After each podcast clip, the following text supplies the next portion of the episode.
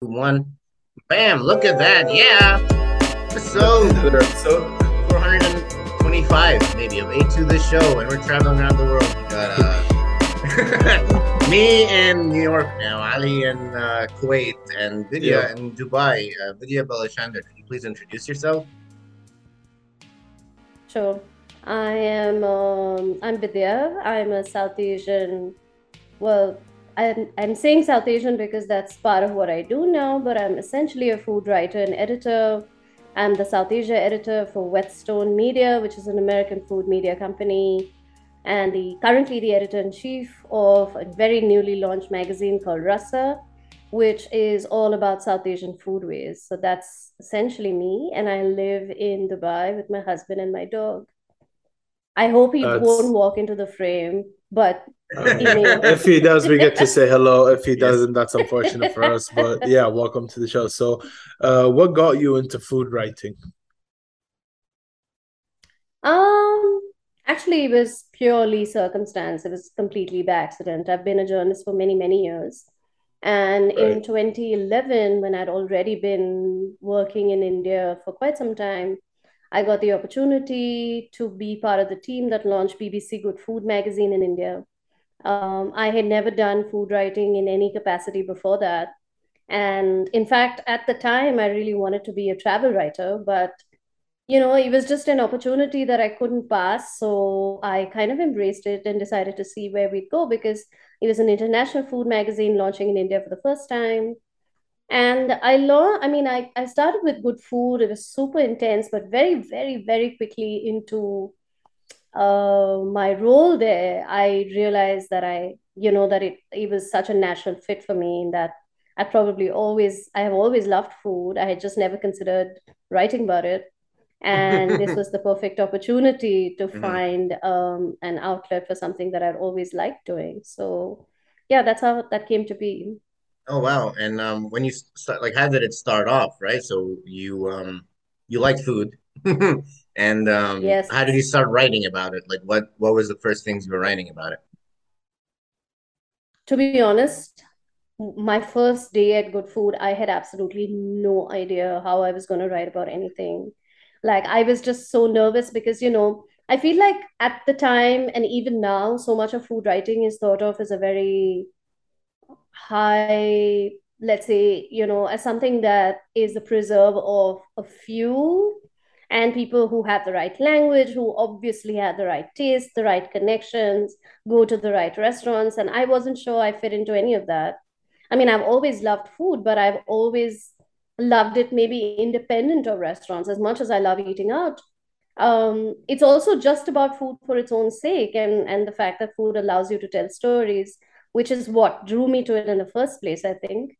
Um, so I really just stumbled in, quite honestly. It was not like I went into it with any particular method in mind. I had already been a journalist and I just used the lens and, and the viewpoint that I'd already had right. as a journalist and I just applied it to food writing, which is exactly what I knew to do even to this day. Mm-hmm. Um, and I guess I just demystified that world for myself and uh, felt really passionate about doing that for other people as well. So yeah, that's where that's how I got here. Oh wow! So you com- combine journalism with food, and there you go, food journalism. Yeah, exactly. Pretty cool. And uh, were you um, like reading any like food like uh, food journal food journalism when you first started? Would you have any inspiration, like anyone who inspired you to do this? Yeah, of course. I think. Mm-hmm. I mean, I think it was only after I started, and I'll be honest, like it was only after I started writing in about food and I became involved with food on a day-to-day basis, thinking about it, you know, writing about it. Uh, it was only after that that I actually began to think about it seriously as a discipline because for many, many years before that, I had been a reporter in Bombay. I was a features reporter. I was writing stories about the city and i think that i you know um, i hadn't thought that oh one day i'm going to be a food writer so i better think about what how i'm going to study it you know and the study has actually been super organic um, i know it's a bit of a cliche to say that anthony bourdain inspired me but honestly um, that didn't happen until much later, and I'm, I'd love to tell you the story. Um, when I did actually meet him in Sri Lanka many many years later, but wow. But that didn't. It was not like I started off with this idea that I was going to do any of what he's doing, or that I was inspired by, you know, what um, what he was saying. It's it was basically just curiosity that led me to where I am. I mean, there are some great books that that you can read, and there's of course amazing literature out there. There are people who have written wonderful things about food journalism, but so much of what I know has purely been curiosity and has purely been yeah, I guess you know, just digging right and just, just exploration and persisting. Mm-hmm. Yeah, seems absolutely. like you just explored and it was something you were interested in, fell in love and yeah. you kept exploring. Um, I mean, uh, on the top of Anthony Bourdain that you brought up, um, I uh, I do really love his show and I love how he travels the world. I love that I get to watch a show and see like the different cultures and the different countries, but then also see the different food. I feel like I get so much out of it. Um, what was uh yeah you said you were inspired by him. What and how was that being inspired by him? And then you said you finally got to meet him. Uh what is that story? So um in 2014 uh my husband and i who who met we met in bombay. We lived in bombay like pretty much half of our adult lives. And then we decided to move to sri lanka which was a very very interesting experience. I lived there for five years.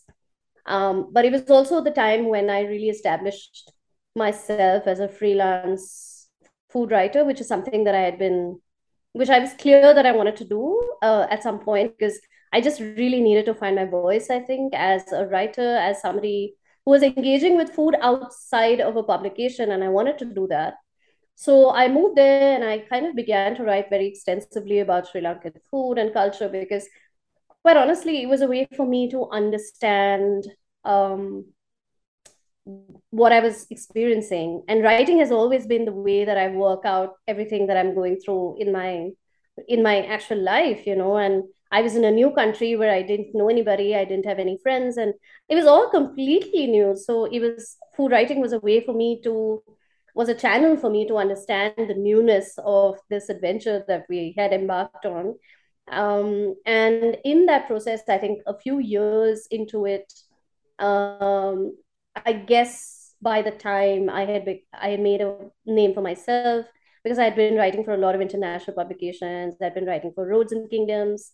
Um, I had been writing for Saveur and a whole bunch of publications. So I think uh, Tony Bourdain's producers had read some of my work and they were going to shoot a season of Parts Unknown in Sri Lanka. That would be his last season. Um, wow. and they got in touch with me and they were like, you know, they wanted they wanted me to weigh in on the episode in terms of food just because I'd been writing so much about it. Um, and then I kind of was a consultant on the show in terms of bouncing ideas off of them, you know, editorially, just giving them suggestions on where to go. And in that process i actually got to meet him. Uh, I, I interviewed him actually. Um, i was supposed to kind of meet him and be on the show as well but unfortunately he fell sick and that couldn't happen. But i think for me it was so much more to be able to interview him. And i think that was when i finally kind of i think you know when you've been reading the profiles and when somebody is so well known you really don't know how much of it is tangible, how much of it is real, how much is constructed. Like you just don't know. And and I think it was in that moment and in those, you know, in that hour that I spent interviewing him that I that it all began to make sense in some way. And um and for me i mean it was a great opportunity because i challenged him. I was like you know i and it really helped that i was not a fan like i was not a fan girl at that point at all. So it really helped that i was just able to say hey you know you get to kind of travel the world and do this job that most other people would kill for. And but you know what about your privilege? I mean and you are a very privileged person and you know it was nice that he was able to he enjoyed the challenge i suppose and he was like i mean he was completely aware of his privilege and completely aware of the fact that he had this opportunity because he had the backing of a major network. Mhm. Um, but it also, I mean, the fact that he passed just a few months after that also had a very profound impact on me in terms of being able to finally maybe see what he represented and what, like, I think when you're on this side of things, when you're the one doing the writing, you don't always think about the reader, or you don't, at least, you don't get a sense of what you're writing or what you're presenting may mean to somebody who's consuming it. And I think that it gave me the opportunity, the unique opportunity, maybe, of being able to do both things, you know, of both being the interviewer and being able and being the reader or the viewer in some sense, mm-hmm. you know, understanding what his way of showing of of of navigating the world actually truly meant. You know for so many people who may never who may never be able to go to those places but obviously he gave them the license to dream about doing that. Right. Honestly he... i think he deserves it because he actually you know he he worked hard uh, i think and he fought for his chance and got it right? Is that not how he became the privileged person he is or was. I'm not sure. Is that how did he mm. become Anthony Bourdain? No, I think, look, I mean, we have to talk about the fact that he was a white man and he was a chef. He had written a best selling book. And yes, he fought his demons and he fought them very publicly.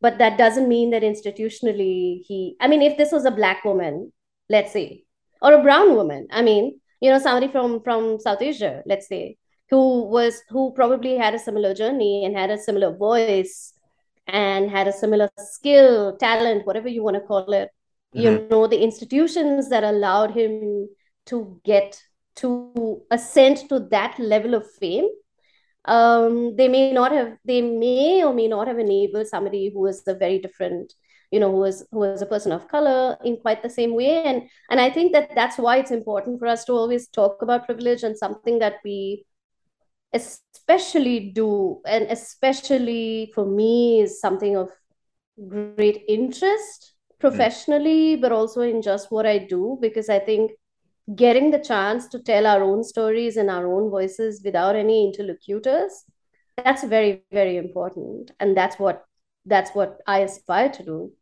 yeah, but there are black women who are famous for being chefs. Uh, you know, it's it's. I don't think it's white privilege or anything to do with that. There are black women who who are famous chefs, but if you look yeah. at the absolute numbers, they are not anywhere comparable.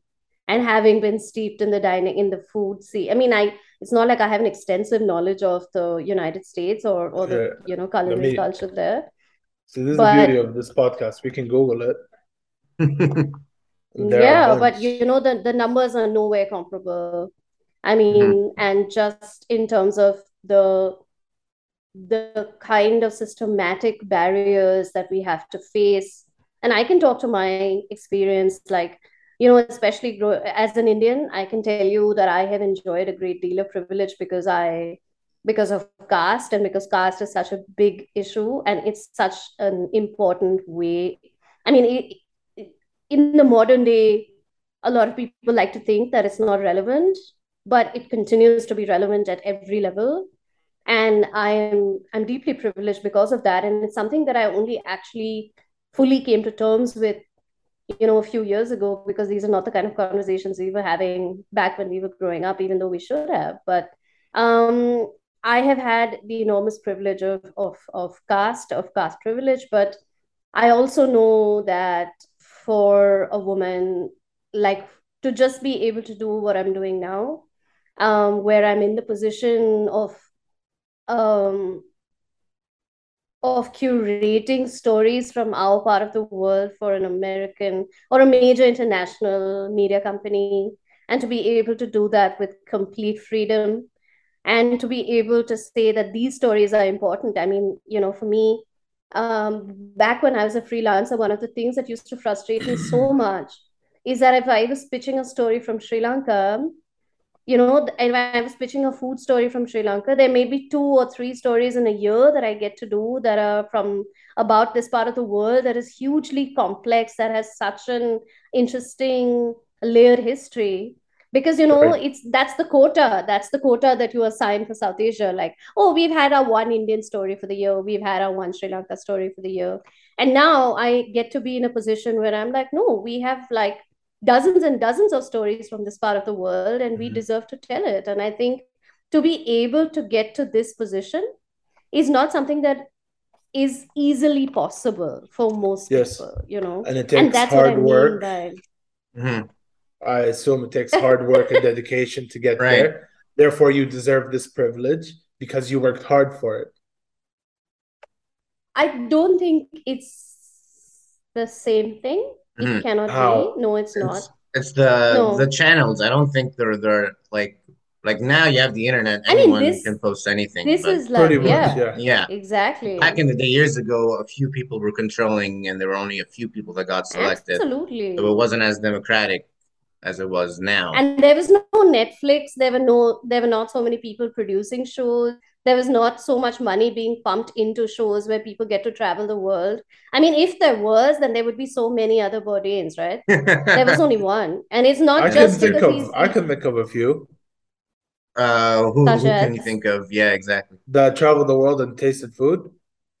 I mean, Gordon Ramsay. They're all white it. men. I can oh, tell you Gordon Ramsay. Most of them are white men. That is a white man. that is a white man. That's true. Oh, yeah, Gordon I, Ramsay.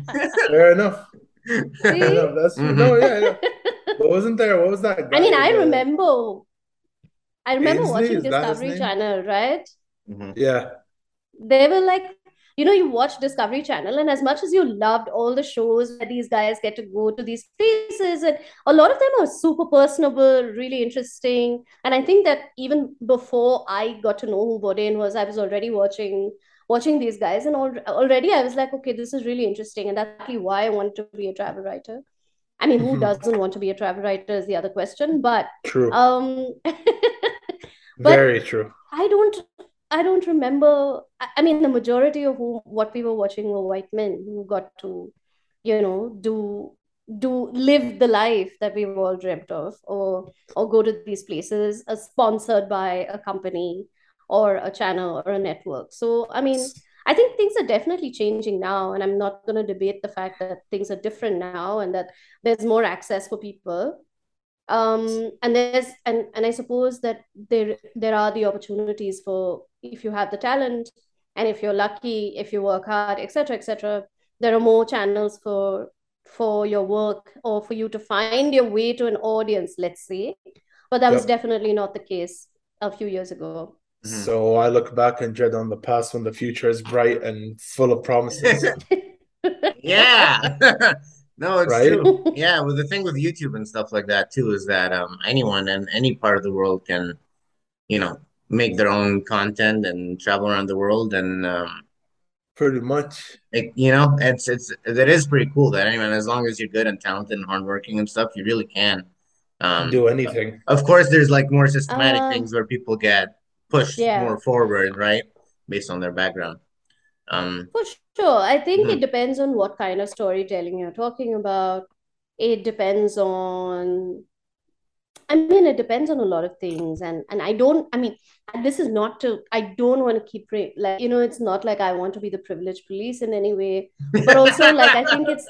I think but i think my job also like as a journalist also forces me to question mm-hmm. the fact that we think that these things come easily or they, that they are easy mm-hmm. but they aren't you know and the ability to tell a story yes anybody with a microphone and an internet connection can do that but you know that you're still talking about in especially in a country like india you're still mm-hmm. not talking to the majority of the people who, who you know who we, we are not like i think it's very easy to believe that because it's easy for a few of us to be able to access these things that that's the way the world is but the world is unequal and you know mm-hmm. And yeah. access to these things is and so it's important to always keep that questioning framework in mind but not necessarily always kind of dwell on it i think uh, so uh, from your experiences traveling uh, like around the world in south uh, south asia um, first off, for me, the like the term South Asia a little bit uh triggers me a little bit because it's like I know that South Asia is so huge and there's so many different cultures yeah. and stuff Why does like it that. Trigger you? because when someone's like, "Yeah, I love, I got this uh, little spice from South Asia," I'm like, "What do you mean South Asia?" it's like, uh, is it You from want here? to be Is it from there? specific? I yeah, I sure, why not? so, It's it's yeah. it's a it's a little weird, man. It's like saying all of Arabia or saying, you know, the Middle East or saying uh That like wouldn't East trigger me if someone said that. Um Like all of Arabia, I would be like, yeah, cool. all right, but in terms of right, okay, I got the spice from like turmeric, for example. This came from uh whatever part of the they say that it came from the east, you know? And it's like, okay, but Technically Yeah. speaking, it did. Right. But technically speaking, it's not all of the East. Russia is part of the East. China is part of the East.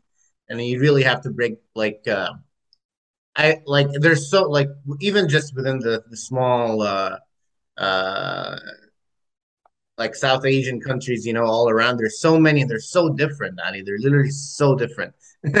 So like Yeah. so for you to put them all in like, yeah, this is just one monolith. I mean, Honestly, the whole world is I'm a if monolith I'm being honest, point. the only difference I see in South Asia is India and Sri Lanka and the surrounding countries because their foods are kind of similar. I don't know, correct me if I'm wrong. Are they not?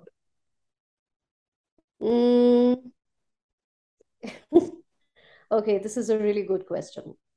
South Asia is tremendously diverse, and you have a very, very strong point when you say that people use it in a lazy way to define a really broad geographical, cultural, Right. geopolitical, cultural area. And each country, I mean, Pakistan, there are regional cuisines in Pakistan that I have no idea about having, even though India and Pakistan were technically one country until 1947 um, there are parts of India the, the the cuisine bears absolutely no likeness whatsoever to the North North Indian cuisine, which passes off as Indian food in most parts of the world. South South Indian food is tremendously diverse. It's similar to Sri Lankan in some ways, but Sri Lankan food is extremely different in its own way. The Maldives is its own thing. Then you have Bangladesh, which is also super unique. So I think that a good way of thinking about South Asia is that yes, it's most definitely a term that is used because it's easy to classify this this region of the world. I don't take a huge amount of offense with to it, but that's also because I have I have the the luxury of being able to actually engage with each of these cultures um, through the course of what I do, and therefore I know how they're distinct from each other, and and the fact that we have a space where we can represent stories from this part, part of the world allows me to say South Asia while knowing that I know the granular difference between each of these places. Um, but having said that, there definitely is a laziness to how South Asia or how these countries are represented, particularly in the Western media. I'll give you a very good example. Um, Sri Lanka has been going through such turmoil for the last few months, um, as I'm sure you know, because of the political situation. And um, because I lived there for five years, I also follow Sri Lankan news very closely.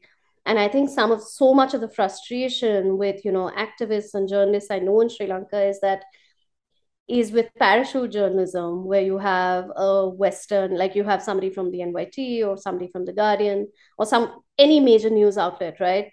Right. Virtually every news outlet was in Sri Lanka for the last two months because until the last president was thrown out, like everybody was so interested in what was going to happen. Um, virtually everybody is kind of, it's almost like you parachute in and you get a super basic understanding of what's happening and and there are complete and there are inaccuracies in what you actually put out in the world you know like um there i mean it could just be a matter of phrasing but you know um it could the phrasing makes it seem like makes it say like for instance you know there was a, there was i remember this uh, there was something about the former prime minister mahinda rajapaksa who who was who left who was forced to leave by the people but there was this you know there was a casual throwaway phrase that he was Um, forced to flee because protesters threatened to you know because protesters ran his house and you know whatever ransacked it and etc etc and and the fact is that the protests have been largely peaceful. But the fact mhm. is, if you do not understand the nuance of what's happening on the ground, because you're just not spent sufficient time getting to know the place that you're reporting about, or because you have a cursory understanding of it. It's just one of so many countries that you cover from the outside. But yeah, could you um, mind giving us like, a bit more context into the situation? I'm not too familiar. I know there were things going okay. on in Sri Lanka and the president, but you can help us with the context here. Yeah. Sure. Um, so I mean, I'll have to kind of go back a little way because um, the beginning of this year, it became clear that Sri Lanka was headed into an economic crisis, which is mm-hmm. still ongoing and unfolding. Um, this is because of a, of a multitude of things, but uh, including the fact that COVID 19 led to a big shrink in tourism revenues, which is a very important source of money for Sri Lanka as a small island country. Um, but also, you know, because of the corruption of the ruling family that uh, the Rajapaksas uh, called the Rajapaksa regime because uh, the president and the prime minister brothers and and their other brothers and nephews and nephews were also part of this of this ruling government. Um, because of overwhelming corruption on their end the, the sri lanka faced and continues to face a forex crisis uh, whereby all many sources of revenue and foreign exchange dried up and citizens were plunged into a day long power cuts 13 hours 14 hour power cuts um, wow. they face yeah. they face huge difficulties with fuel. At the moment fuel is the very very big problem. I was there i was in sri lanka like last week. And uh, it's just the capital is just full of people waiting in queue for fuel which only arrives once in a few days i mean not even a few days i want to say a couple of weeks because they just don't have the money to pay for any fuel imports. So it's just basically people waiting in line in their tuk-tuks or people who have left their cars there and gone home and come back two days later to see that the queue hasn't moved at all. So there was barely any public transport on the road when I was there. Uh, it was impossible to get cabs, impossible to get tuk tuk. So um, as a result of this, public dissent began growing against this government and again specifically these brothers who were seen as being the architects of the downfall of this country. So to cut a very long story short people were protesting publicly. They they peacefully occupied a protest site which is right next to the presidential secretariat in the capital and on the 9th of july um, there was a huge outpouring of people that basically marched to the president's house and he was forced to flee the country. He's currently in Singapore. He fled the country and he resigned after he fled the country. They have a new president at the time being. Um, but all of this meant that there was so much going on, the undertones of which could be interpreted in a variety of ways. It's very complex, as you as mm. you may well imagine. Right. This was a citizens' movement, uh, as somebody called it. It was a hydra-headed movement. There was no leader there were multiple people who were leading the charge. Um, but it's so easy to be on the outside when you're not from the region, not familiar with the country, to come in and to say, this is what I see, and this is what, like, you know, uh, people. And, and I think the choice of words is so pivotal here because you are representing this part of the world to the world at large, you know, and um, and i think that's where the irritation comes. Like you know sri lanka is not india india is not pakistan pakistan right. is not bangladesh. We are all different countries and we have and and i think that making it seem like it is all one thing is damaging in that way. It uh, sounds a lot like what's happening in lebanon too. I mean i'm from lebanon and i with the whole inflation and um, the people rising against uh, the government and activists and you know people just no fuel no electricity. Um it's a challenging time for like this post-covid world really is uh, a very weird and strange world. And um, you know what is like um so you know and you're still traveling you're still doing the food journalism. Um so i want to ask you like uh when uh with all this chaos happening and such uh like uh do you think food journalism plays um, like a bigger role for people in entertainment or um, or uh, do you would or do you focus more on um, political journalism or stuff like that in this meantime Um, I am not a political journalist. I am Hmm. definitely interested in politics. Um, I'm interested in journalism at large, but I'm definitely not. And for me, I think one of the joys of my job is that it allows me to curate meaningful storytelling that has an that that I mean I, I don't want to say that there that you can you know quantify the impact that anything has because quite honestly I don't subscribe to that notion. I feel like every story has its value, whether or not you're Hmm. doing impact journalism.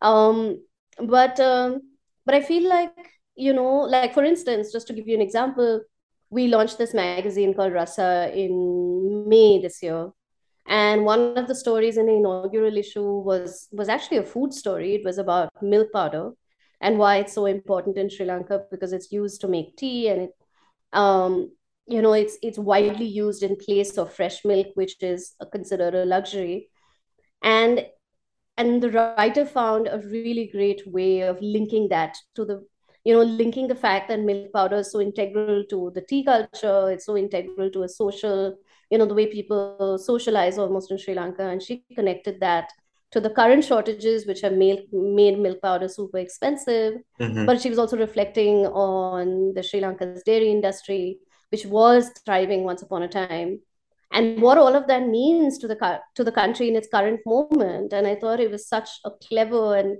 not just clever but also unexpected way to talk about something that's happening in the world right now which is relevant but by to- by taking a completely different approach to it. And you're talking about milk powder. Nobody would think that the sri lanka story can be told through milk powder and yet we were doing exactly the same thing and um and that for me is the great joy of what i do you know? And that's what makes it relevant no matter what world we live in covid or no covid. There's bound to be because we have to eat to live there are bound to be stories that we have to tell about our condition as it is and how about our world as we see it and perceive it in the current moment um, which makes food journalism in my opinion completely timeless. Wow. I see. It's like so specific Very well that said. it's that it's like timeless. Right. yeah How interesting. The world of the world of food I mean- journalism. Yeah. When it comes to food journalism, uh, I uh, really want to ask, are you allowed to have a favorite cuisine, or is it, is it strictly you got to be non-biased with Of every food you eat? Course. I mean, come on. I Because I I, I, I could kill for some Indian food right now. uh of course I have favorites and of course like you know I mean if I was doing a review I would Mhm. expect that I shouldn't go in with a very strong notion of disliking the cuisine that I'm Mm. going to review but I don't do reviews very often anyway I mean that but I think that is important like you need to go into a review with an open mind towards what you're eating and you shouldn't go in there thinking Ugh, like i don't want to eat this and then Yeah. saying that you're doing an objective review, review that would be a bit ridiculous but of course you're allowed to have favorites i mean i love peruvian japanese um Oh, I don't like I cook Japanese. a lot of in oh really I really don't like I Japanese love- food. No offense to Japanese people, obviously, but I'm not a fan of sushi. I love ramen. Ramen's good. And and and uh, Ramen's there's really good. Yeah. Wow. What else do they have? There's uh, what was that food? Uh, their curries are amazing. they have a whole bunch of things yeah I cannot deal with sushi. I don't like sushi. I hate it. I hate sushi. yeah but my but it favorite doesn't mean that you hate it doesn't mean that I hate Japanese favorite- food. I mean, true. Yeah. Yeah. you That's true. just you just told me a whole bunch of things that you actually like about japanese food so I mean, I kind of like ramen. Kinda. oh okay Curries are good regardless of where they're from. As long as it's a curry, Yeah, I'm okay. good with it. You know? okay But when we go to specific, like when I say Japanese food to anyone, first thing that comes up to mind is sushi, obviously. Right? yeah So, so yeah, and I, don't- I don't like sushi. Well, what's your favorite cuisine of all time, other than uh, like, wait, no, you said, I think you said Japanese Peruvian, right? Yeah, Peruvian might be among my top favorites. I absolutely Peruvian Japanese, yeah. I mean, I just love that combination. I'm sorry, but I really do love raw fish in sushi and ceviche and tiradito and all of those things. So, um, but other than that, I also, I mean, I cook a lot of Indian food because I grew up, I mean, you know, that's the cuisine that's most familiar. I I cook it almost every day. I I have grown to love Sri Lankan food over the years because it's it's a country that's very very close to my heart. And having lived there for five years, it's strange how I actually crave very specific Sri Lankan foods now that I no longer live in the country. And um, I do have access to it in Dubai, but not as good as in Sri Lanka. Mm. Um, but let's see what else I like. Gosh, I don't know why I'm drawing a blank here because I think it's just because I eat. I'm so agnostic when it comes to food. Like I'm, I have mm. specific tastes, but also I'm just open to a lot of like. I mean, I I may be committing some kind of blasphemy here, but I do not like any fast food. Like I don't like McDonald's. I don't care for KFC. Neither do I. Uh, KFC kind of, but you know, other than that, yeah, I mean, they but... make good fries, and they're soft. And McDonald's softies are occasionally really nice. Like when you want something like, you know, when I think, I mean, I think I have to. Uh, a lot of friends have made this point to me, and my husband's a huge McDonald's fan. So um, uh, they made this point to me that no matter where you go in the world, McDonald's always tastes the same, and and that there's that sense of which is also kind of not true because not you know true. it, it tastes Coming very different in yes. different places. Mm-hmm. Been around. Um, so I think different McDonald's, not the same. Not um, the same. like uh, in Kuwait and stuff. I remember that like McDonald's we used to go and it used like used to be a fun thing for the family, and there was like a playhouse, and it was really yummy food. Maybe it was just my memory, but now that I live in the United States, McDonald's is such like you buy a two dollar burger and it's it, it's a much grosser feeling and experience than it was when may I, or may not cause cancer. when I lived in yeah, Kuwait, it was exactly. such a luxury treat. You yeah. know, I've yeah, tried exactly. McDonald's in Spain, in Italy, in London, in the United States, in Jordan, and uh, Bahrain. Where else? United Emirates uh, and Kuwait. Obviously, Kuwait takes it home. But that's just because we are the mm. Arabian food capital. Have to flex. I really do. but uh, other than that, they don't taste the same at all. I think the worst was Spain. No, yeah, Spain. Spanish McDonald's is just so bad. Describe it for us. What was why was it so bad? okay, grab two sa- buns of a sandwich. grab oil. Eat that. That's exactly what it is. It's too much. Mm-hmm. But uh, my but, so yeah, go ahead. No, sorry, I didn't want to interrupt, but I didn't want to forget that ahead, I, yeah. after eating a lot of Lebanese in Dubai, mm-hmm. eating Lebanese food in Lebanon was such a revelation. Something like, else. I was just like, I because you know, I I mean, even though there's so many Lebanese options here, I find that they're all a little bit one note. Like, you know, everything tastes the same mm-hmm. and everything is super sharp, like acidic. And then I went to Lebanon and I wow. tried the Armenian food, I tried the Lebanese food. I ate really, really well for two weeks and i was just like oh my goodness like i it was like suddenly remembering why i love it so much and um that is definitely among my top lebanese food is really good lebanese yeah. food is really oh, for me good. if i had to do my top three or top four yeah. it would be indian uh persian food italian and then kuwaiti food That's how I go. Mm. Italian's really good too. Persian's yeah. an interesting one. Persian's um, so good. Yeah, it's really, really, really good. I love Persian food as well. Yep. So yeah, I think I'm the wrong person to ask this off. like I just, it, you know, I yeah. I'm agnostic in that I mm-hmm. like. I mean, um, if it was a super meat heavy cuisine, then maybe I would like meat in like, you know, although I love steak and I like, you know, Japan again. If you love steak, like the best the best beef anywhere in the world. Wagyu um, beef goes a long way. Yeah, right. A very long way, like so long. Oh my gosh, like that's Mm-hmm. my predominant memory. So strange from Japan was like going to this uh, restaurant that just does steak, nothing else. Just small pieces of Wagyu, which they do But do, you know, on the but I don't know why, but for me, if I see a restaurant that's like, how do I explain this? A restaurant that has two or three items on the menu, I feel more comfortable in that restaurant knowing that, Absolutely. you agree. know, it's just it's just those those three things that are one or two things that they do. So they won't get it wrong if that's, you know, Yeah, multi-cuisine restaurants are usually a disappointment. yeah, I Uh, don't go to those. usually they are just a they are just a mediocre approximation of everything that they claim to serve. I mean, I'm sure there are exceptions to that rule, but in my opinion, like a long menu with many options, usually for me is like is not a very exciting prospect. I It really isn't. So, uh, what is, uh, I want to ask you, what are some things that you look for in finding a restaurant? Like, how am I supposed to know? Uh, is it the reviews you find, or is it the ratings, or is it the word of mouth, or is it the, the menu like you were describing? Like, what's something you look for, uh, or I should look for if I'm trying to like go to South Asia and go to eat someplace? You know, in a place like South Asia, you should word of mouth actually really helps.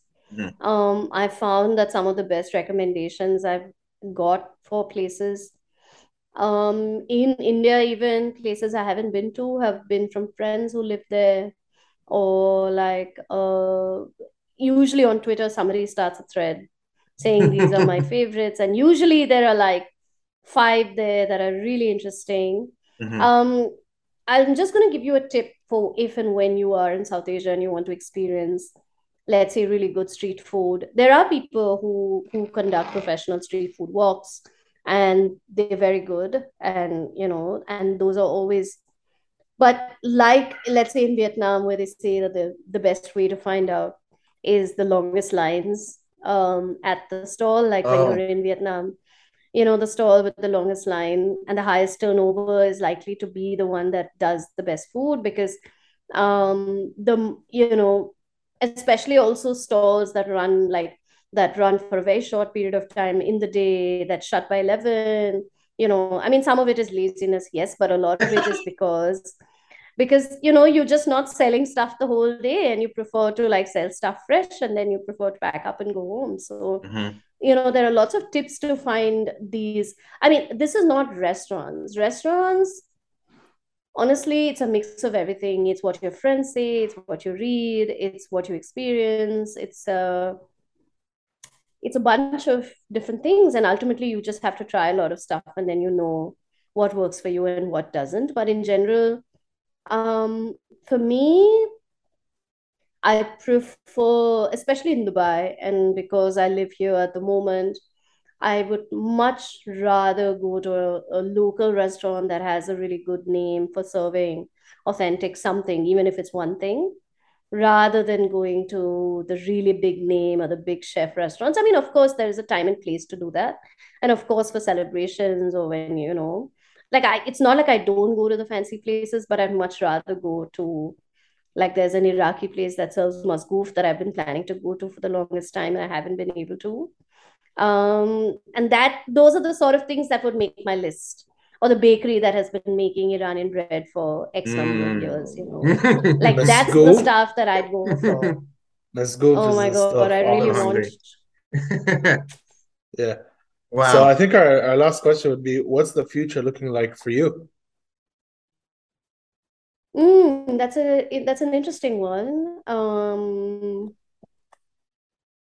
Personally, I'm not sure how many more years we have in Dubai because, you know, uh, we move every few years, and that is part of the, it's both exciting and a little bit terrifying always because, you know, uh, it's a whole new place to get used to. But for the moment, I'm really enjoying being here because I feel like there are lots of stories that are not been told about Dubai Mhm. um, especially stories which uh, are not focused on restaurants, not focused on glamour, but focused on on real life and people and the communities that call this place home. So I'm really excited to be here, at least for however long I'm here. Um, and professionally, of course, I'm really I'm very excited to have this opportunity to, you know, be at the helm of this magazine because it's really such a great way to engage with the part of the world that I know best and also to do it authentically and not have to perform it for a Western audience. I think that is a huge opportunity and a huge privilege to come back to that word. I'm really excited to have it and to see where that goes. Well, thank you very Amazing. much for your time. I'm really hungry right now. Thank you so much. time so flew, honestly. Yeah, exactly. Thank uh, you very much well, for your time. Thank, thank you. you so much. Thank you so See much for watching you. to the show. If you guys enjoyed this episode half as much as we enjoyed filming it for Bam. you, please like, subscribe, and share. Like, subscribe. Uh, yeah. We'll leave a link to uh, Vidya's uh, stuff on the description below her Instagram, uh, her website, all those different stuff. Uh, Vida, is there anything you'd like to shout out or let the world know? Sorry, uh, I'm sorry, I didn't get that last bit. Oh, I said, uh, would you like to shout out or let the world know anything? No, I think that's fine. They can find me. You can find me on Instagram. you can find me on Twitter. You can pitch me stories. Wow. Um, you can write to me. Um, you can find me. All my details will be provided, but please feel free to reach out. And it's been a Thank pleasure to much. talk to both of you. Thank you. It's so been a pleasure much. talking pleasure to you from our family to yours. Peace, love, and happiness. Adios. We'll see you. see you later. Thank you.